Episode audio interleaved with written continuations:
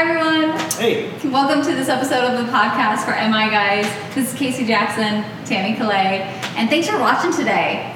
we uh, we at IFIOC provide amazing training and evidence-based communication skills that actually improve outcomes for communities, individuals, and organizations. That's it. It's a really cool process.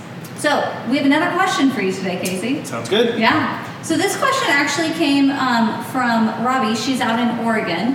Okay. And she asked, what is the rule of three on the MI sheet that Casey created? If you look on this side of the sheet, I'll actually get up so you can see it real quick. It says rule of three. So she wonders, what is that? The rule of three. Well, what I'm going to acknowledge with the rule of three is it is not explicitly developed or didn't wasn't created from motivational interviewing. Uh, it's one of the things that's come up in kind of popular psychology, or there's multiple different sources for where the, the basic concept of rule of three came from. The reason why I put it under the focus section was this actually came up for anybody that's been exposed to Focus Mountain. And if you've been through my trainings before, any of our trainings at IFIOC, we created that construct of Focus Mountain. We use it a lot for navigating moving towards plan, right? Mm-hmm. So top of the mountain, top of Focus Mountain is values, what somebody's core values are. Okay. And this was, it's actually a really good anecdote. It was a, it was a great story. I remember I was training um, amazing people, had a long-term relationship with a group at Washington State Division of Vocational Rehabilitation. One of the first groups where I did a significant amount of organizational work, uh, individual professional development, but then looking at organizational change. And they did a superior, phenomenal job of integrating that in their system, made a significant impact on outcomes. So when I was earlier on working on um, these, these kind of changes and working on organizational change, I remember when I very first introduced the concept of Focus Mountain, and I was thinking as a trainer, we just started talking about focus in um, the motivational interviewing, uh, helping people change third edition, and the construct of focus came up. And there's so many ways that I talked about it. There's so much conversation in motivational interviewing about target behavior. What's the target behavior? What are we what are we focused on here? And so I remember the very first time that I showed that the first screen I developed about Focus Mountain to the, the group at DVR. Again, people I knew really well. And it had uh, the values at the top. So there was like integrity, uh, connection, um, trust, respect, fulfillment, just some core values, core human values. Mm-hmm. And I still remember uh, the majority of people in the room, everybody just thought, oh, this is really helpful, this is great, can we walk through this? And I was walking through the process with them. And I still remember her name is Tracy Wilson, who I adore, uh, amazing human being. Um, she said, hey, Casey, I really like this, and said this in front of the group, I really like this, but I think you need to take family from the bottom of the mountain and put it to the top of the mountain. That is a core value for me. Family is a core value. And I said, hey, Tracy, can we use the rule of three? I want to show people the rule of three in psychology of how you can identify the top of the mountain, what a core value is. The first thing I'm going to say about this is I'm never going to tell anyone that like family is not their value.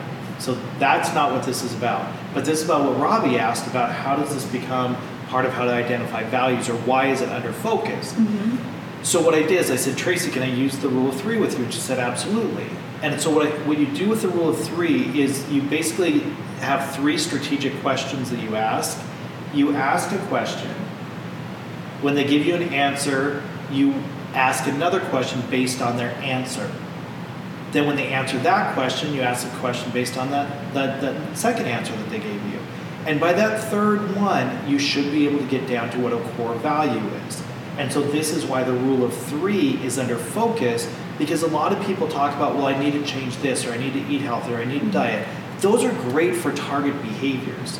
But when you're trying to get them focused on their ultimate values and goals, which is where we get long term behavior change from, then we want to get into okay, what's a core value? So again, I would never tell somebody that well, getting healthy is not your number one priority or family is not your value. That's not what it's about at all. Mm-hmm. But if I go back to what I think Robbie's question is about, it's like why do we use the rule of three and why is it under focus? Mm-hmm. So here's how it played out with Tracy. I said, okay, Tracy, I'm just going to take what you said. I'm going to ask my first question. So my first question is, so tell me a little bit about why family is important to you. Why, why did you want to have a family? And Tracy said, well, I always wanted to have children. My husband and I are we're stable. You know, we, we really want to have you know a family and that closeness, that close knit family uh, perspective on it. And ever since I was younger, I just wanted to have children. It's just something that I wanted to have. And I said, what about having a close knit family and, bringing children in the world? Why is that important for you? And she said, well, there's so many knuckleheads running around out there, and, and we really knew that we'd be a good, stable home base for children to be raised in, and, and we have solid values, and, and that's really important for us. Mm-hmm. So my third question was, well, what about raising kind of solid children? I mean, what was that driver for you about having these kids that are kind of healthier and, and stable uh, um, home life, and, and parents are really shepherding them with really strong values? Why is that important to you? And she said, well, I just don't want, I don't want kids out there that are just taking up space and there's so many knuckleheads running around out there. We wanted to have good kids that are making a difference in the world. Mm-hmm. And I said, so for you, having a family is almost this sense of legacy mm-hmm. and this sense of contribution to your community. And she said, absolutely. Well, two of the words at the top of Focus Mountain are contribution and legacy. So that was the rule of three of how do we get someone focused. So again, I'm going to keep saying this. It doesn't mean that family is not a value. I know that'll cause a lot of controversy, but what I want to make sure in my MI brain, and not everyone thinks this way, but in my MI brain, I need to know what that top of the value or top of the mountain value is for them because it helps me guide the conversation.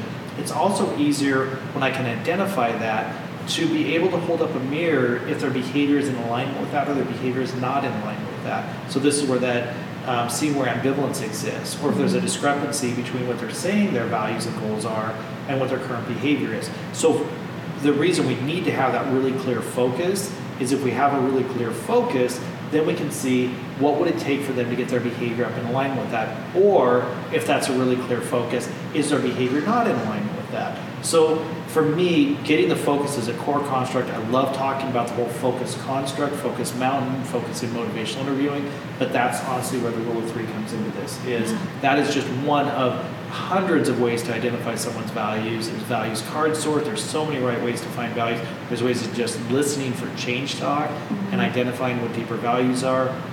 So many right ways to do it. But specifically to your question, Robbie, that's what I would say is that rule of three, I put it under focus because that's one way to be able to extract or identify uh, potential values for an individual. Awesome. So essentially, it's just asking people why for each time they say something. I value family. Why? I value, you know, kids. Why? Okay. Yes. Very simple. And just make it as conversational as possible. Tell me a little bit more about that. When you're talking about your children, what about that so important to okay. you? So any version of that, but fundamentally that's what it is, is kind of the why three times.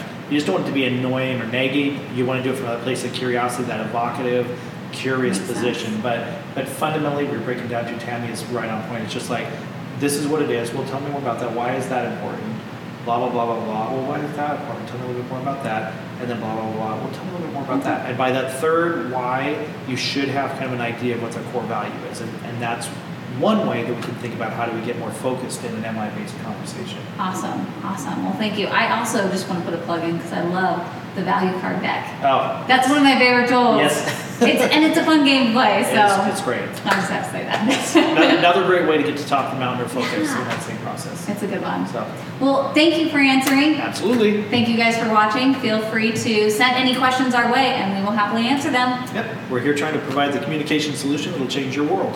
All right. Thank you guys. Take care.